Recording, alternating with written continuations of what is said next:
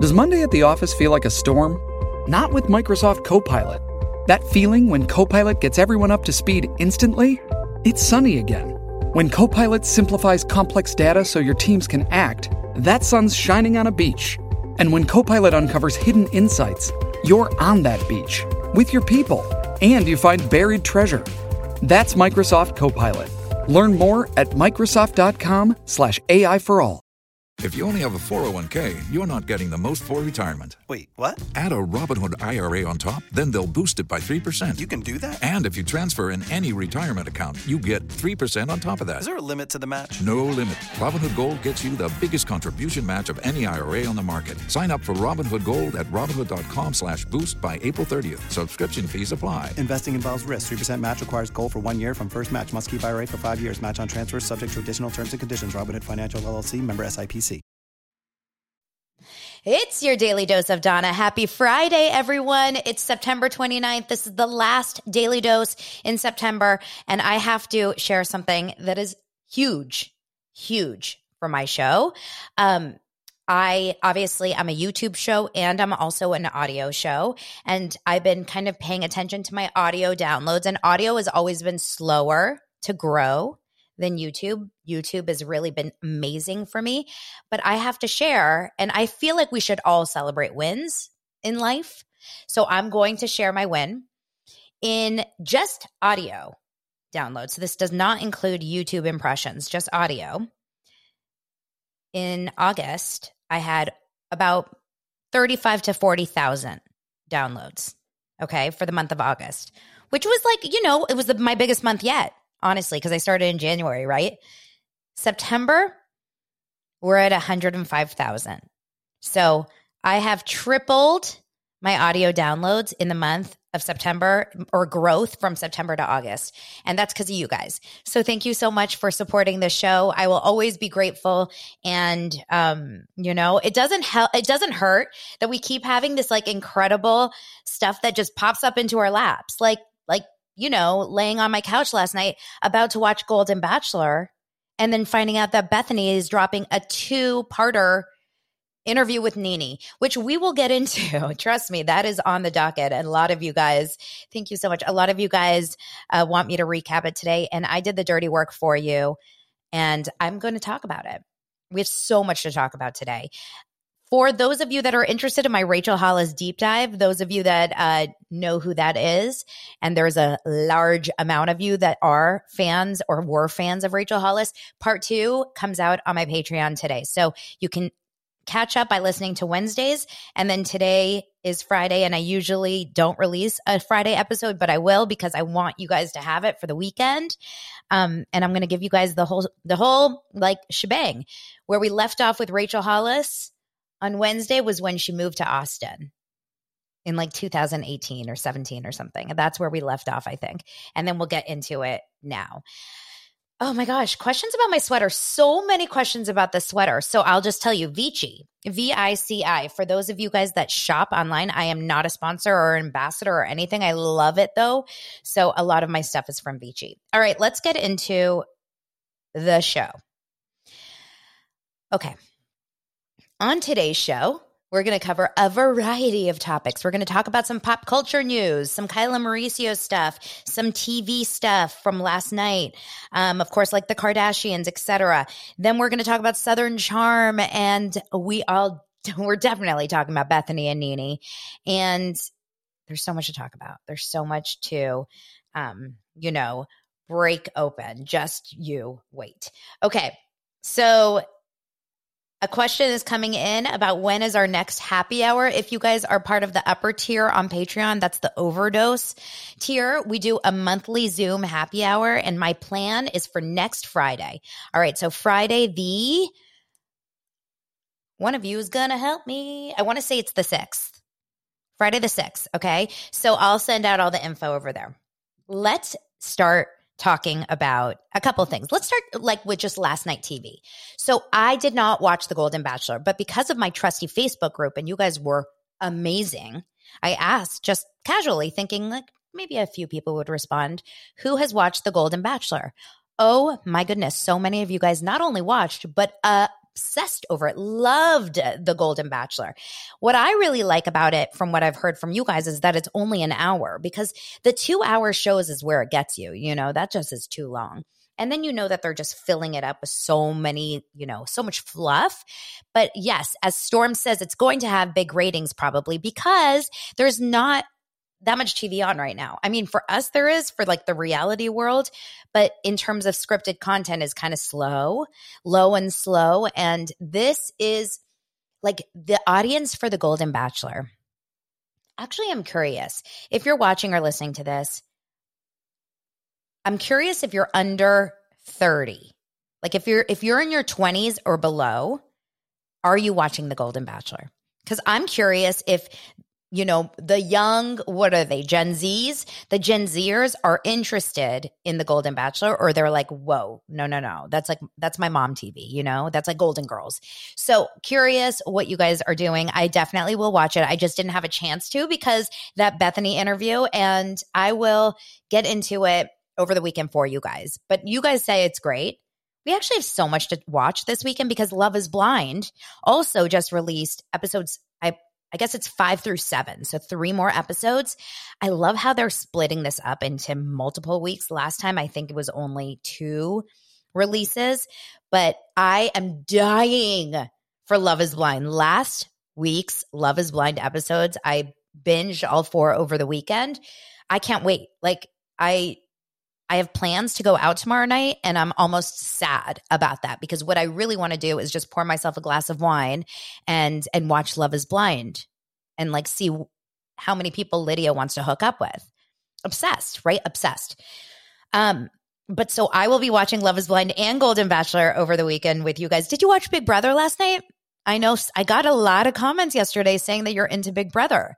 So I know that you guys are out there. I'm not going to give it away in case you're behind, but I did watch it last night with Oliver. And I will say I'm very happy with what happened. Very happy with what happened. And also shed a couple tears. First time I think that's ever happened on Big Brother. So probably not, actually. I cry over the drop of the hat. So a drop of the hat. So um it was so good though. I'm really into it and I'm I'm I'm getting ready for like I I want it to get smaller and smaller. I feel like this is a season, this ba- Big Brother season. I think we're on day 58 or 59. It feels like it's 475 years. The, it's like the cast just doesn't get smaller. Anytime someone leaves, they're like, "Just kidding." come back. And maybe that's because partially because of the strike.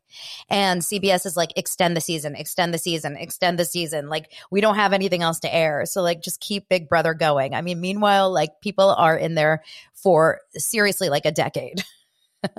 like it's absolutely crazy. Anyway, it will be a good show to to watch as it gets a little bit smaller. I want to know who your favorites are. I know mine. Um okay. Kyla Mauricio. Let's talk about Kyla Mauricio really briefly we've talked a lot about them because we're playing right into their little game. I'm not going to be very nice right now because I'm getting a little frustrated, y'all. I'm getting a little frustrated over this media circus, right? It's a circus now because they I should have listened when I when I have a friend who's in the circle, who's in the inner circle of the of this, okay? She's not in in, she's like out in. So don't think that I was like hanging out with Kim Richards or anything. But they said something to me a while back saying Beverly Hills ratings were in the toilet and they got rid of Lisa Rinna and now they didn't really have a story like for this next season, right? People were struggling to figure out why to keep watching. And this was a last ditch effort because Kyle is the show and Kyle needs the show. And Mauricio needs the show for buying Beverly Hills. It's like it's all related to their shows that they needed to kind of do anything and everything possible as a last ditch effort for ratings. I heard that and I said, there is no effing way. There is no effing way that someone like Kyle Richards, who's so incredibly concerned about her public image, and I saw it in person on Wednesday or Tuesday. Was that Tuesday at Dancing with the Stars? Like very concerned about her image, right? I think she's so concerned about how she is seen in this world, in this universe, that I'm like, there is no way that she would put ratings ahead of her family. It just seemed so out of left field. This was months ago, right? And now I'm starting to think when there was an article yesterday that came out, I don't remember if it was People or Us Weekly or one of these magazines that came out with an online article basically saying that Mauricio is like, no, we're not divorced. We're not separated. We're still trying to figure it out. You know, long, our marriage is long and well, we're having a rough year. Okay, guys, stop playing with us. If you're having a rough year on year 28 or whatever, why? Something must have happened. We all know that the majority of relationships struggle during a few times in life, right? Maybe when you have young kids, it's a really hard time uh, to be married happily when you have very young kids with responsibilities. Maybe when you're having financial struggles, that's a hard time to be married. Maybe when you're having, um, you know, a lot of people have that, what they call like a seven year itch or whatever. What happened after 27 years of raising all these kids, of having more money than God, right? What could have happened that really was the turning point? Well, they won't tell us, but they're just stringing us along. And you guys, I have to be honest, I'm so over it. When I saw that article yesterday, and now I realize that like this is Mauricio's storyline on Dancing with the Stars, I'm having a rough marriage. You know, his package starts by saying, I'm married to Kyle Richards. Okay, yeah, yeah, great, cool. I'm married to Kyle Richards and we're having a rough year. So I'm just going to dance and hopefully, you know, get my mind. What are we talking about? What is the problem? Did one of you fall in love with someone else? I'm just going to tell you guys what I've heard. A few serious, a few things off the record things. Um, well, I, I will say this Casey Wilson, my dear uh, podcast obsessed bitch sesh show. If you guys listen to Bitch Sesh with Casey Wilson and Danielle Schneider, um, they release an episode on Fridays, and I was listening to it this morning driving in horrendous traffic across town. And she was talking to Brian Moylan. They were talking to Brian Moylan, who's a writer. If you guys know him, he wrote a um, a Housewives book also, and they were talking about Kyle Richards. They she says Casey Wilson says this. She says, I was at a buffet in Los Angeles, which, by the way, like, I was thinking to myself, Sizzler? Like, is there still a soup plantation? Like, what buffet are we at? Maybe we're at a country club. And she said that she ran into some sort of a um, cameraman from Real Housewives of Beverly Hills, which, by the way, now that I'm thinking about it, I need to ask Lance if he knows any camera guys from Beverly Hills. And she runs into this camera guy from Beverly Hills and they start talking, whatever. And across the room, she says, like, who's the craziest on the show? And he goes, Kyle. Okay. Next, I was at drinks a few months ago or a month ago or whatever with a few producers. Well, with one producer from reality TV, not from Beverly Hills, but we did run into a producer from Beverly Hills. And this was right around the time that Jeff Lewis had said on Watch What Happens Live if I would have known, I wish Kyle would have told me that she's a lesbian on Ozempic. And when that, this was literally like the week after, and we run into this producer, and we, the guy that I'm with says this out loud, and the way that the producer laughed, like, there was no part of him that made me feel like he's like, stop, like, no, let's protect Kyle. Like, it felt really, really suspecto, if you know what I mean. I've also heard from other people, multiple people, and this is not neither here nor there, but this Morgan Wade thing is not a bullshit thing. I mean, yes, they are doing apparently this documentary. Yes, allegedly Kyle just loves her music. But from what I've heard multiple times, there is a relationship there. Okay. Maybe that means she's not doing anything wrong, according to Mauricio, because they have an open marriage. That would be the only way that that would be, that would make sense, right? But, and we've all heard our rumors about Mauricio, but something is amiss. And I will tell you, and I'm going to hold this to the day I go, I go into my grave. If your family presents itself as perfection, whether it's on a reality TV show, whether it's on Instagram, Facebook, MySpace, Friendster, how far back can we go? Or YouTube or TikTok now, any of these places, all of these families that present themselves as perfect are all so effed up behind the scenes. We know that. We didn't know that with them. We actually thought that we were getting the honest truth version of the Umanskis. Like we would watch that show knowing that the Umanskis was like the the solid piece. It was like the the foundation of Real Housewives. But clearly and if they are still together and if they still like make it out alive through this this crazy tumultuous time and they end up posing for pictures next year at the white party and kissing and and and she's you know swinging her hair around him and he's saying amazing uh, no no that's Aisha he's saying it's amazing. Absolutely. Together and they're just loving life. Then I'm going to seriously I'm going to go and egg their house because I am so annoyed that people would put themselves in a position of pretending that their relationship is falling apart just for the the potential of getting a season on TV. Like where are your standards?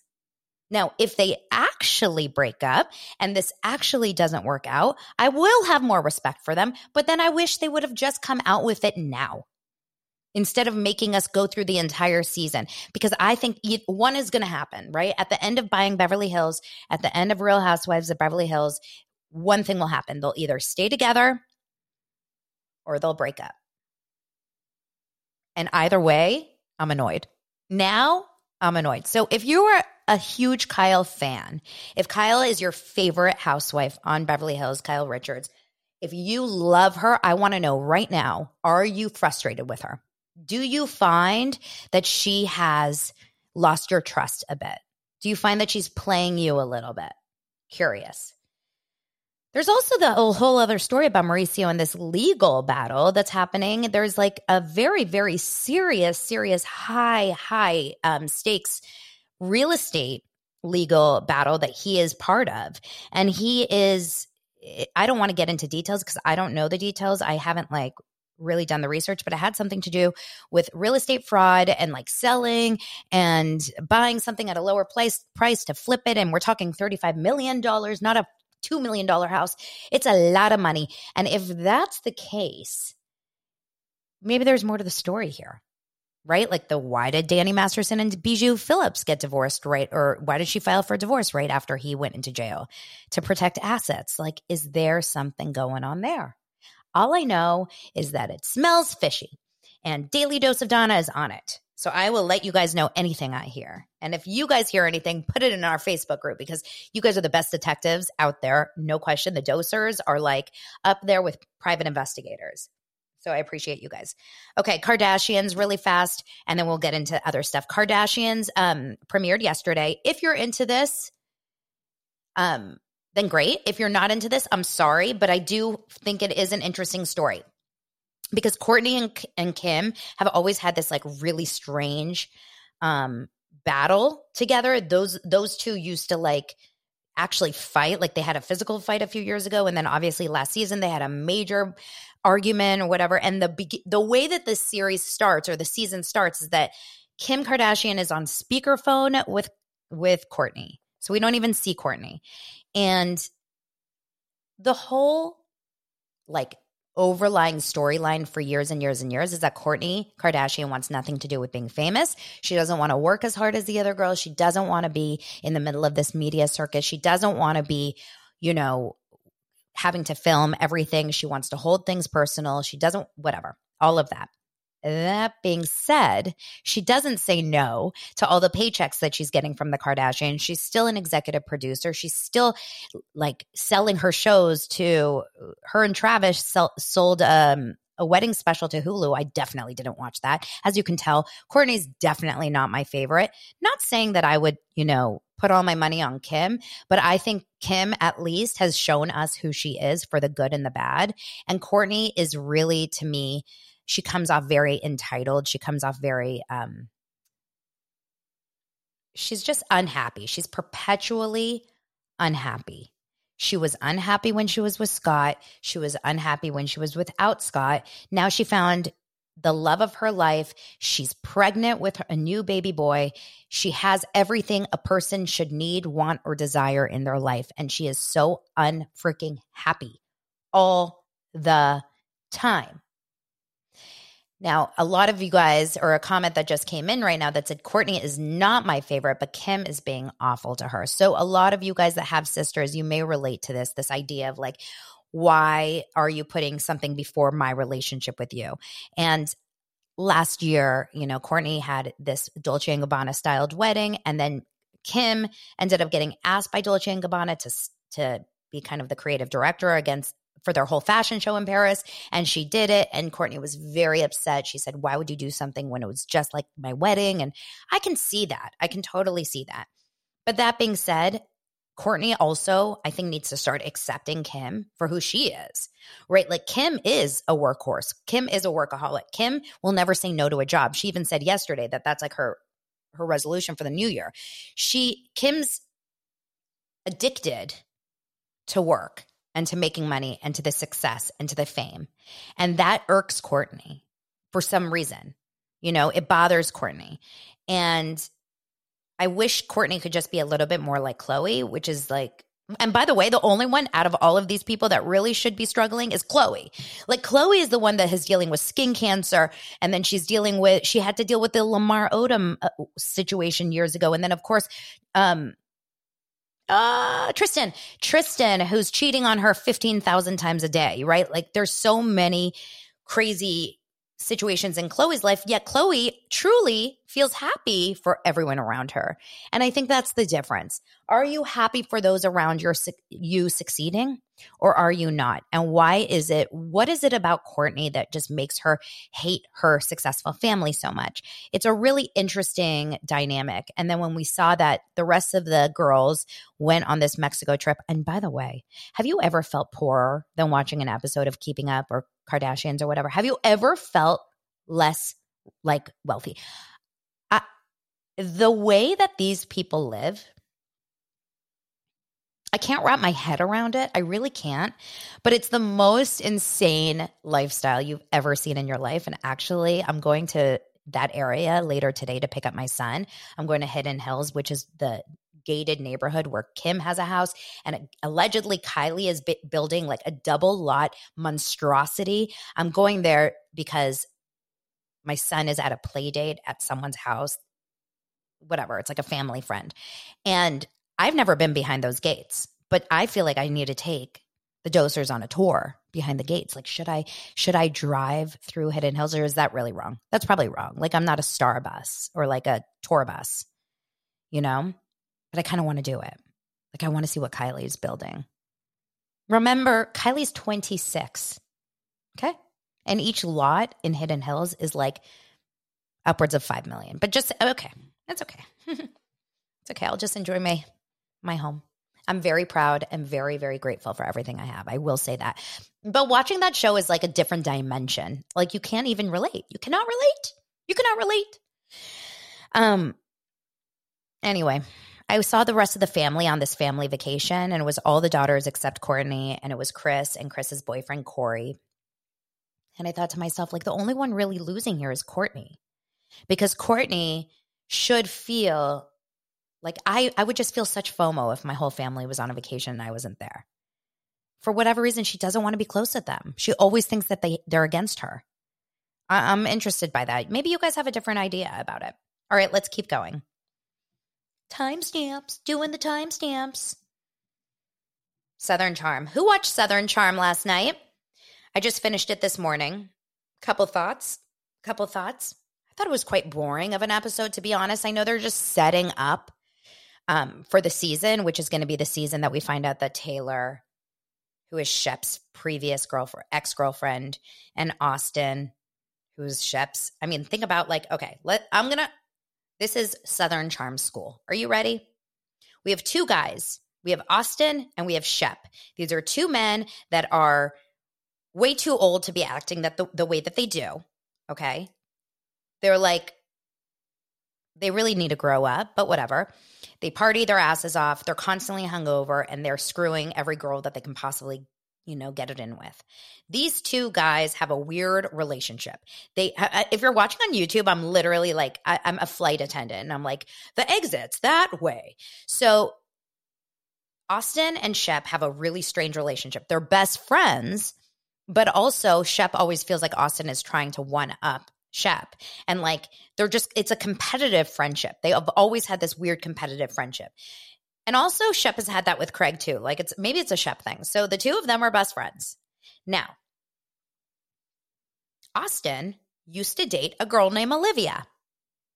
Shep used to really like seriously date a girl named Taylor. Taylor and Olivia are also best friends. So we have two girls that are best friends and we have two guys that are best friends, and now everyone is exes. But because it's a show and because it's a cast and because it's a small town of Charleston, I guess, all of them are friendly, right? Like Shep is friends with Austin's ex, and Austin is friends with Shep's ex. And that's kind of how we've just assumed it to be. Except we find out in last night's episode that Taylor, uh, Shep's ex, and Austin, her best friend's ex, have now definitely had conversations. This is all we've heard about is conversations about should we go to the next level with our relationship. Now, I want to know from you guys, is this okay? Is this okay if currently no one is dating, but your best friends have dated this person? Is this okay? I'm going to guess you guys are going to assume it's not because I think it's all about communication, right? Like in these kinds of cases, if you are with if you have feelings for or interested in someone who your friend has dated in the past, the first and only thing you do is pray to God it goes away. and then you go and you communicate with your friend and you mm-hmm. struggle through it and most likely the friend's going to say i can't do it i can't support you being friend like hooking up with my ex-boyfriend i can't be your friend if you do it or you know you have to choose do you want my friendship or do you want to be with this person but i can't do both and I think it is a little bit of a timing thing too, because like three years later is a very different experience. Like if Olivia found another guy and she went off and maybe got married, and then Taylor and Austin started hooking up, maybe that's different. But this is literally within days. Like Olivia went out of town for three days, and Austin's like, Should I date you, Taylor? Very, very weird. Taylor is looking awfully you know, not so good on this season. She's so cute. She's so pretty. And she always came from a place of like, just innocent, sweet, like nurse's assistant. And now I look at her, I'm like, girl, what? You're evil. She just seems off. I don't know. Very, she's struggling this season. Another thing that happened, which was mind blowing to watch, was this newcomer, JT. JT, I've never, and this is how the show opens essentially. JT was out partying with Austin and Shep and Craig the night before, drinking his freaking face off. But we don't know that he's also diabetic.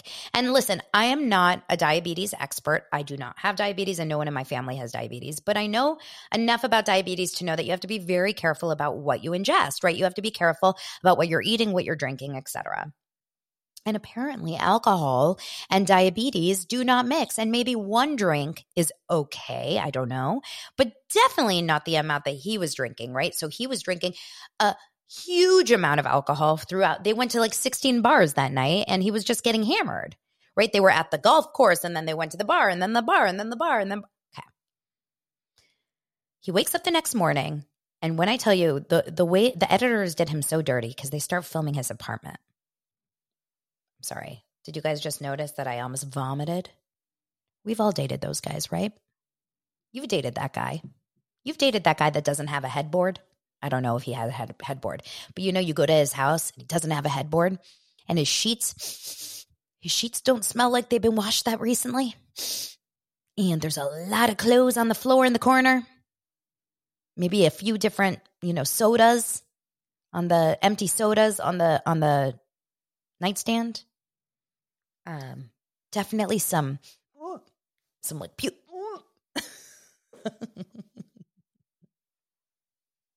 Definitely some like pubic hair in the bathroom.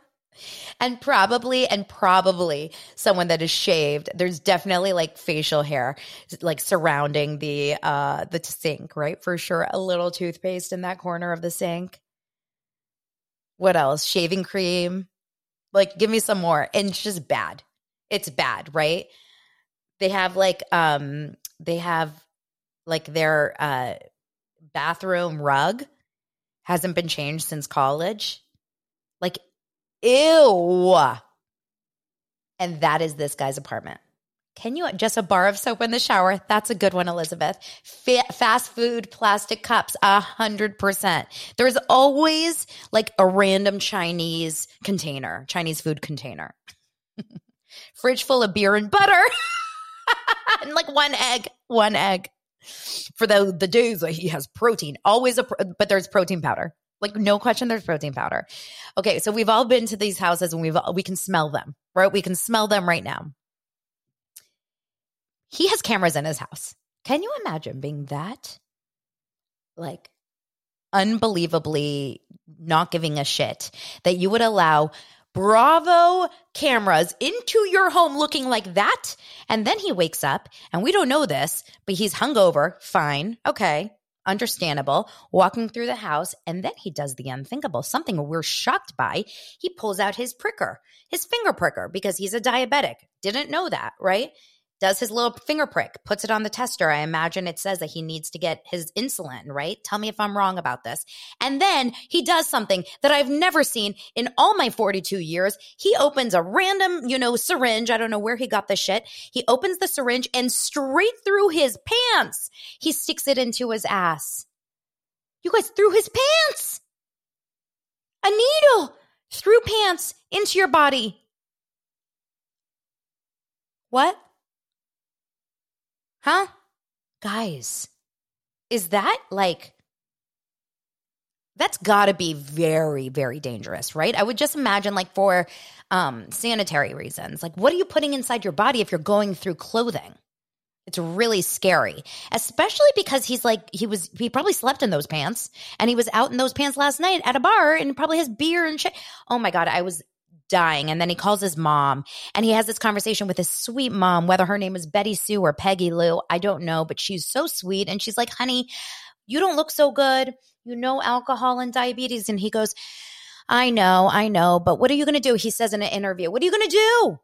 I want to live my life. I want to have a beer. I want to, and I get it, you guys. I get it. It must very be very hard as a diabetic, but I'm sure diabetics can find alcohol that you can drink at a certain amount. That's not like I do know a diabetic actually. Now that I think about it, and we would go out and like have some drinks, and she would have like a little bit of vodka, just not like the sugar drinks, no beer. You know, I think there's a, whatever his mom is like, honey. And then, you know, they start talking about business and he goes, I'm a mama's boy. I'm like, this guy's out. No matter what happens with JT, I'm not interested.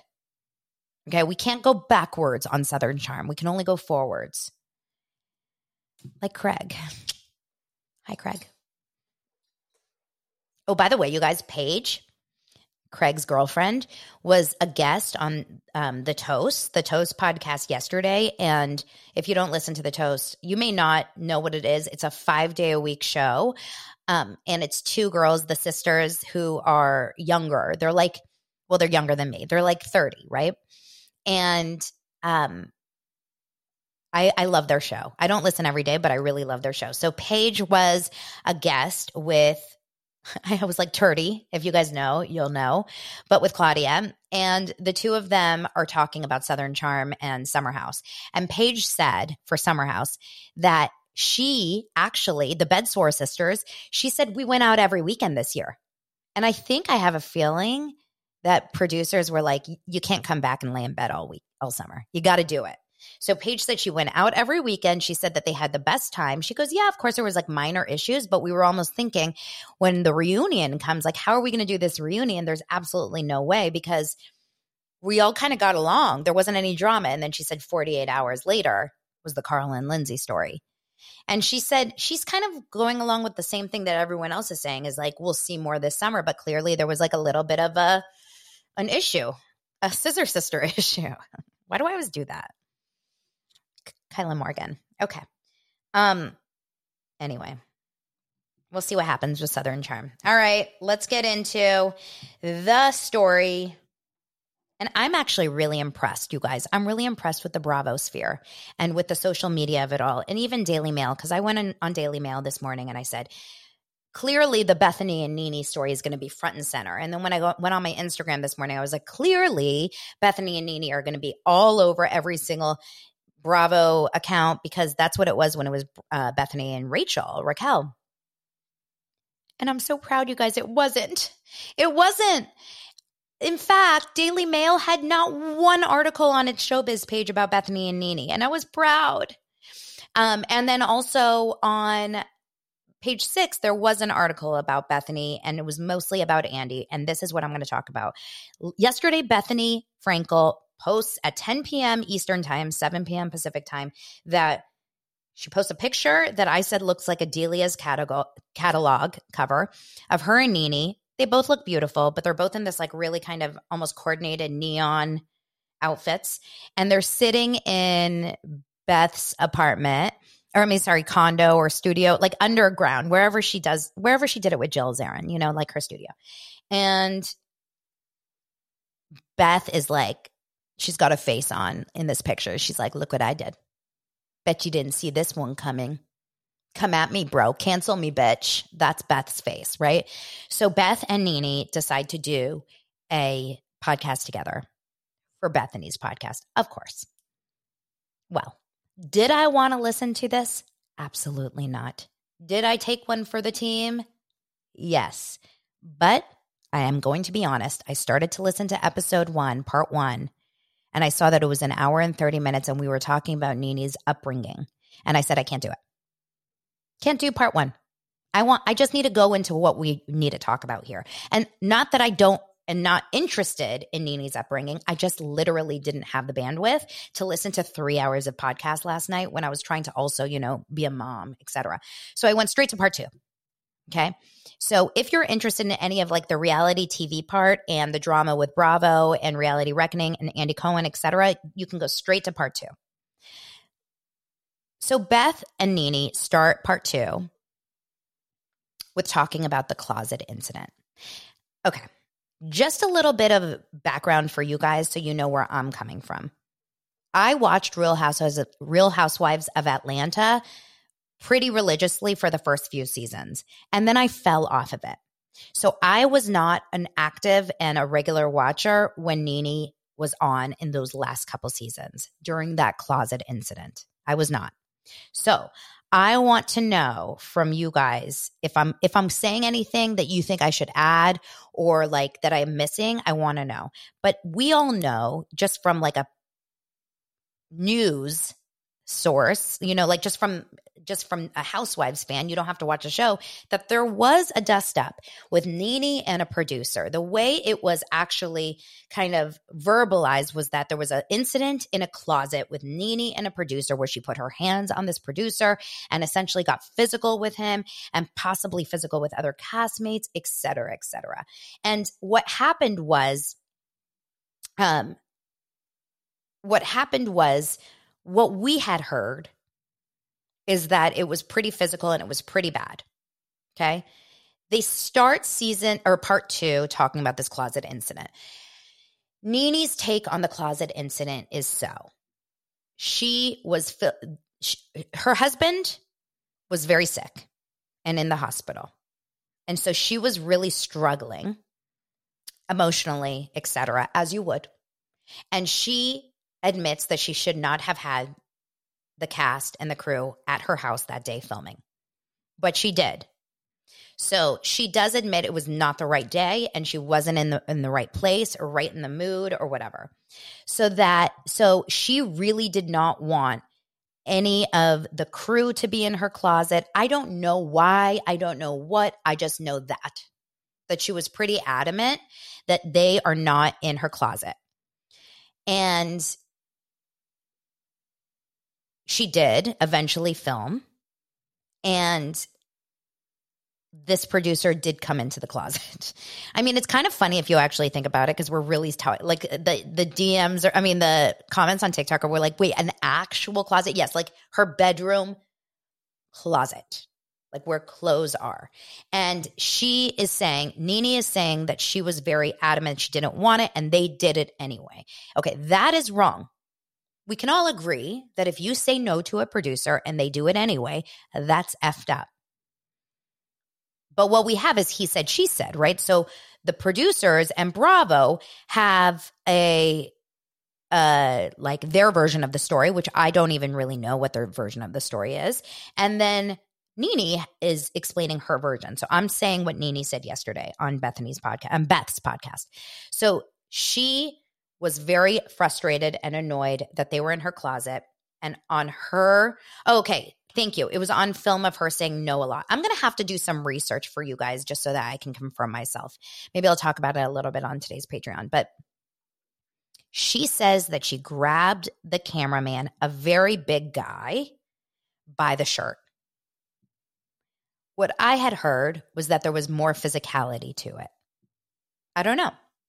The only person that would know is who was in that room, right? Um, okay, so a couple of you guys saying she snatched the cameraman back when he followed one of those other hens in there. Other cast members were involved. Portia got bumped. She grabbed him by the shirt. It's on film. Oh, she also broke Portia's belt. Um, Monica says she did more than that. The man went to the hospital. Okay. I have a friend who used to be the executive producer or one of the producers on Real Housewives of Atlanta, I'm going to put out a, a text message because I need to know specifically what happened there. But clearly, it was pretty intense, which we're not used to seeing on a Housewives show. Unless maybe you're talking about Jen Aydin and Danielle Cabral, right? Like, we don't see a lot of these fights on camera. We don't. And especially when you're bringing in crew. Now, I want to just remind you guys the world of a camera guy. A camera guy is literally just doing his job. If anyone were to say that a cameraman is doing something wrong, you have to remember the cameraman has to just say yes, yes, yes, boss, to whatever they're being told. So a producer, someone upper, someone higher up told this cameraman to go into that closet for whatever reason. Okay. There was a lot around this closet. We have to, we should do a watch party on the Facebook group, Daily Dose of Dana, for this episode, because I need to now get into this. So, allegedly, according to Nene, in this moment, um, I'm pulling up my notes. She says she pulled a t shirt. And then she said that what happened after that was what kind of turned out is that she was starting to get less and less episodes. Now, okay, this is a very sensitive subject. So I need to be really, really like methodical about the way that I speak about this because what I found was that Bethenny wanted Nene to explain her side of the story so that she felt, so that Bethenny felt, and tell me if I'm wrong, so that Bethenny felt Nene and I are together against Bravo, against the reality TV machine, against Andy Cohen. But what I felt like kept happening was Nene was not on board with being against Bravo and reality TV and Andy as much as Bethenny. And Nene was really on board with saying, as a black woman, I was treated very differently than any of the other white women on the network in the franchise who has done who have done 10 times worse things. So that was the overarching kind of theme of this episode, of this interview. And it was it was lost a little bit because what happened was I think I think Beth didn't know where to go with that.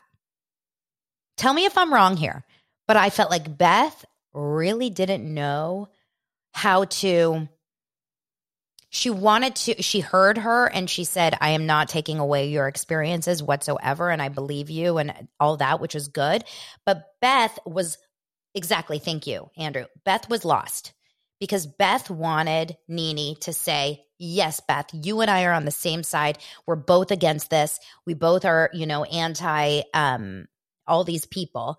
And it felt a little bit like a push and pull. Like Bethenny was trying so desperately to get Nene to say something that Nene wasn't willing to say. Right. And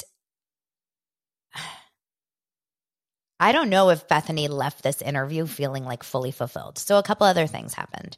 Nene was saying in cases like this when when housewives get physical when housewives start to do some crazy shit right like flipping tables or walking off the set or you know yelling at producers like i.e shannon they're given more they're given more episode, episodes. They're given higher amounts of money. They're given rewards for acting a fool. Whereas she felt Nini, NeNe felt she was given less.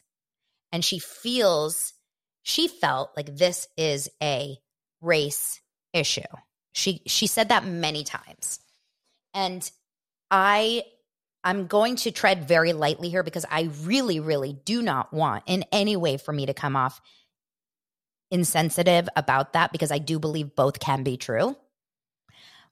But I have a feeling after hearing what Nene was saying, after knowing what I've heard about Nene, and after NeNe saying that she cannot get a job in the industry right now, after everything. Okay, let me go backwards. Hold on.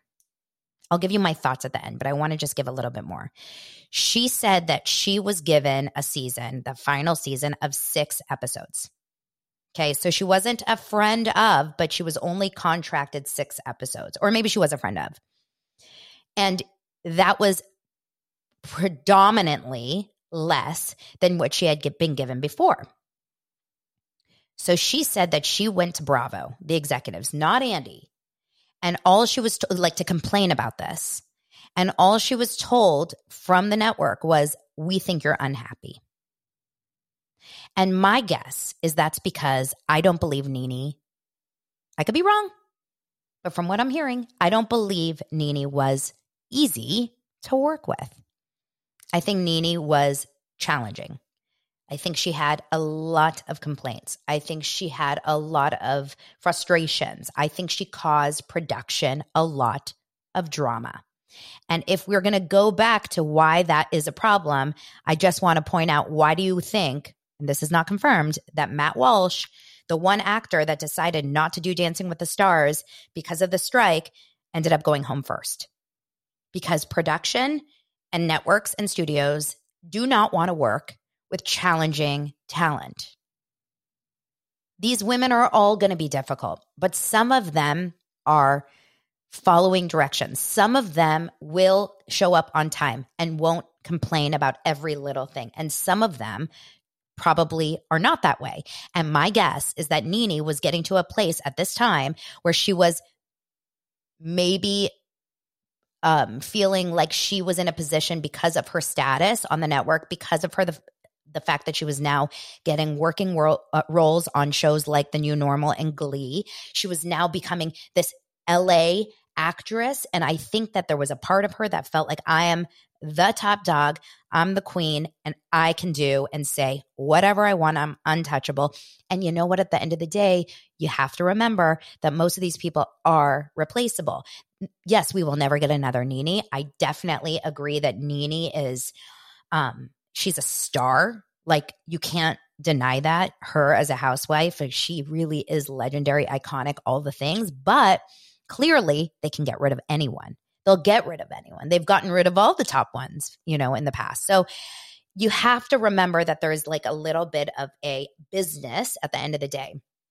And I hate to bring this up, but when we talked about Jeff Lewis and we talked about Brandy and Julie, and if you guys don't know that story, then it's hard to, I'm not going to go into the details, but people do not like working with people who are giving them constant hard times, like assistants or employees.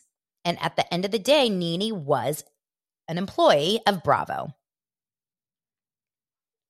There was enough for Bravo to say, we don't want to be involved with this. This feels dangerous for us. Not dangerous like I'm scared for my life. This feels um, muddy waters. This feels scary. This feels like we don't know where it's going to go. We want to feel like we are the puppet masters and they are just listening to us. And this woman is not that. And I think that that may may have been the case. Whether or not I'm right, I don't know, and whether or not that is right, I don't like if if that's I don't know. I just think at the end of the day this is a business. Right? So if you if you're a boss in any capacity and you've ever hired an assistant and they give you a hard time about everything, you're not going to want to work with them anymore. Right? Okay. The reason why I think that is because Bethenny and Nene said multiple times that Nene cannot get work now. Ever since she brought this complaint towards Andy and Bravo, she cannot get work. Now, I would do anything to get on the phone with Nene's agent. I'm going to do some research because I have a lot of agent people in my life that I need to find this out. I want to know who our agent is because I would do anything to get on a call. What is happening? Re- what is really happening behind the scenes that Nene cannot get a job on anything? Because the only person that I know that can't get jobs are people that are super, super liabilities, right? So people that are highly substance abusing, like, like, um, you know, people that are clearly on I mean, like a what's her name? Taryn Manning type personalities, right? Those kinds of people that you're like, what are we getting? What are we going to get when we bring them on set? Nene's not that. Nene is like she she's got her shit together. So what is it that is making not Bravo related networks, not Bravo and NBC only, but like why wouldn't ABC or CBS or Hulu or Disney, I'm sorry, uh, Netflix, like, why won't anyone hire her? Interesting, right? I don't think that Bravo and Andy have the ability to blacklist someone from an entire industry unless the situation is that people know that she is challenging to work with. I mean, I want to ask Ryan Murphy. Ryan Murphy worked with her on two shows. I am dying to talk to someone that worked on the new normal or Glee. Like, I really want to know what it was like behind the scenes. Because while she may be amazing and like talented, what really was going on between scenes, between takes? Okay. Next. Then this podcast became literally the podcast should have been called this Let's Take Andy Down. And this is on Beth more than Nene. And you would think this would be more on Nene because all of us have had this feeling that Nene's been super against Andy Cohen for all these years.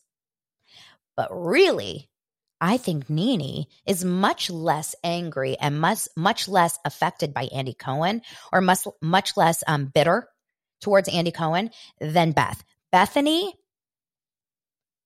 despises Andy Cohen. Bethenny's goal, and if you don't believe me, go and listen to part two. Bethenny's goal in this entire reality reckoning, and to God, I think, I think is to take Andy Cohen down. Not Bravo, not reality TV, Andy Cohen. Because Bethenny is not against Bravo. She, I mean, not against reality TV. She just said on yesterday's episode with NeNe that she's been trying to get a reality show of her and NeNe called Ebony and Ivory, where the two of them are driving in an RV. I mean, like simple life, really. Driving in an RV, going to different places through both of their experiences, but they keep getting shot down because of NeNe. Bethenny is not against reality TV. Bethenny is against Andy Cohen. I'm convinced. Tell me I'm wrong. Now, I do think that Bethenny also has some really good points, of course, about residuals and, of course, about child safety around reality TV, sure.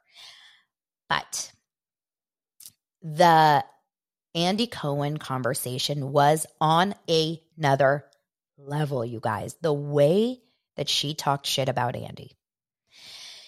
Andy is Oz, is what she calls him. He is the whole machine. Andy rules the roast. Andy is the top dog, whether or not he's the executive producer, whether or not he's the um the the showrunner, whether or not he's an executive anymore. Andy is the guy that everyone is trying to become like on his number one. She started to talk about something in such a way that I literally felt uncomfortable listening because she started to talk about Andy and his baby shower and Andy in general. And she said that with Andy Cohen, you there's always favorites. There's always favorites. Like it depends on what season, it depends on what show's doing well, and it depends on how good your personality and your behavior is. But she said that when Andy was having his baby shower, which if you guys watch the um the like Instagram and stuff around that time. Andy had this crazy baby shower here in Beverly Hills. It was thrown by some of the big housewives, Nene included, Kyle Richards, I forget who else, maybe Vicki. And all of the housewives were there, so many of them, including like if you remember Lisa Rinna dancing on the tables, and it was just wild, like alcohol everywhere, middle of the day. I mean, it looked like honestly the most fun party to be at. I would do anything to just be a fly on the wall and watch these like caged animals. like it's so crazy. And Bethenny said that at that time, Beverly Hills was his number one. And he knew it. She knew it. Everyone knew it. And Bethenny says that Kyle Richards invited Bethenny to come and to the baby shower, and Bethenny didn't want to because she didn't want to be around all of these women vying for Andy's attention. She didn't want to play in the pony show, the you know, the horse and pony show of everyone being like Andy, Andy, Andy, Andy, Andy. Then she talks about the fact that she's been Andy's favorite before. She's gone to Andy Cohen's house and parties and barbecues, and she's been his favorite, and how quickly that can change. She talked about the fact that being Andy's favorite makes you feel special. Then she says all of this stuff about how Andy is the only person that can put these women, these housewives, in a situation where they're on his show, Watch What Happens Live, and he asks them these kind of crazy questions. Her example, I don't think he's ever actually asked, but her example was asking Andy, Andy asking a housewife, like, who's the ugliest housewife? And he can say those things all the time, but who gets the press and the negative press is the housewives. And she said, he's really, he puts us in these awful, awful positions. He takes advantage of the fact that we want to be his friend. He takes advantage of the fact that we were dying to just get another season and people kiss his ass and I have never heard anyone seem so bitter. And then she said, this is not about Andy. This is not about frustration towards Andy. People think I'm so mad at Andy. I mean, I'm sure he doesn't like me now. It's not about that. It's about, you know, what's right is right and what's wrong is wrong. And she said this many, many times. I am right. She goes, I am 100%, no questions about it. I am right about all of this. All I felt was that Nene was kind of just going along with a lot of it, but also not really fully on board. Like Nene wants to make things better. Nene wants to just feel like she was treated fairly. And I understand that Nene had her own journey, but Nene kept saying, Bethenny, if you did what I did, you would be treated much better. You didn't. You you are not treated the way I am because I'm black and you're white. And Bethenny's like, no, we were all treated like so many of us were treated this bad. And Nene's like, no.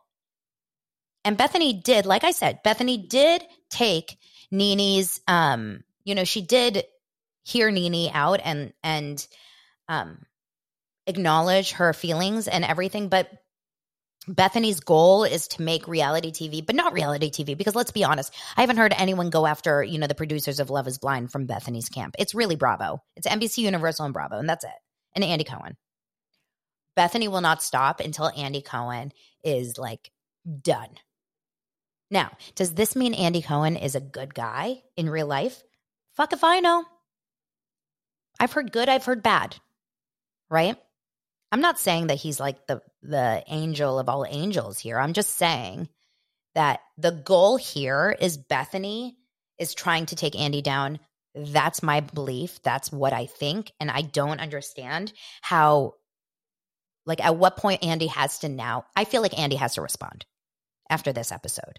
Andy has to respond and say something because now that we're talking about like defamation and like real disparaging stuff, or does Andy not even give it like an ounce of air? And that's the question, you know, really at the end of the day. Bethenny kept saying, like, what would make you happy, Nene? What do you what would make you happy? The one thing that I didn't like is like Nina did say, Nina, Nene did say, she was like, I can't even get a podcast. What? I'm shocked by that. That's not possible. I have a podcast. No one gave me a podcast. I gave myself a podcast. All Nene has to do is, I mean, she should take my podcast course. It starts on Tuesday. You get a microphone, you get a Riverside account to record your content, get a good light, and that's it. Start a podcast. You'll get paid. You'll get good ads on it, Nene. That was a little odd. And then, of course, at the end, Bethenny was like, I, I think this conversation is going to change everything for you. I think this conversation is going to make you make a lot of people feel differently about everything, Nene. I think this conversation is going to be the one. I think you're now going to have a podcast mm-hmm. because of me. It was a tough conversation to hear. I feel I like Nene on this podcast. I felt for her. Um, I just don't think that they had a aligned message together. Like I don't oh if Tom Sandoval can have a podcast, that's so true, Jenny. Um I don't think they were aligned, which didn't do anyone any favors. Like Bethenny had an agenda and Nene had an agenda and they were not on the same agenda. Except the only thing was Andy sucks. And that is not the goal here because then now it just feels very um I don't know, it feels very high school. What did you guys think? Did you listen? Oh my God, I can't believe I gave you an hour long episode and now I have to record Patreon number two about Rachel Hollis, but I do it for you guys. I do it for the dosers. I hope that you interest are interested in um in all of these topics. And if you're not, let me know, but be nice about it. And if you are, let me know so that I can continue to give you guys all the fun stuff. Join the Facebook group, follow me on Instagram and TikTok at This is Dana Bowling. Happy Friday, Shabbat Shalom. You know, I'll be pouring a glass of wine out for my Shabbat Shalom later. And um, I appreciate you guys. Really, I appreciate all of you over on TikTok, etc., who are here supporting me and joining the party every single day. I have so much fun doing what I do. I'm so grateful for all of you guys.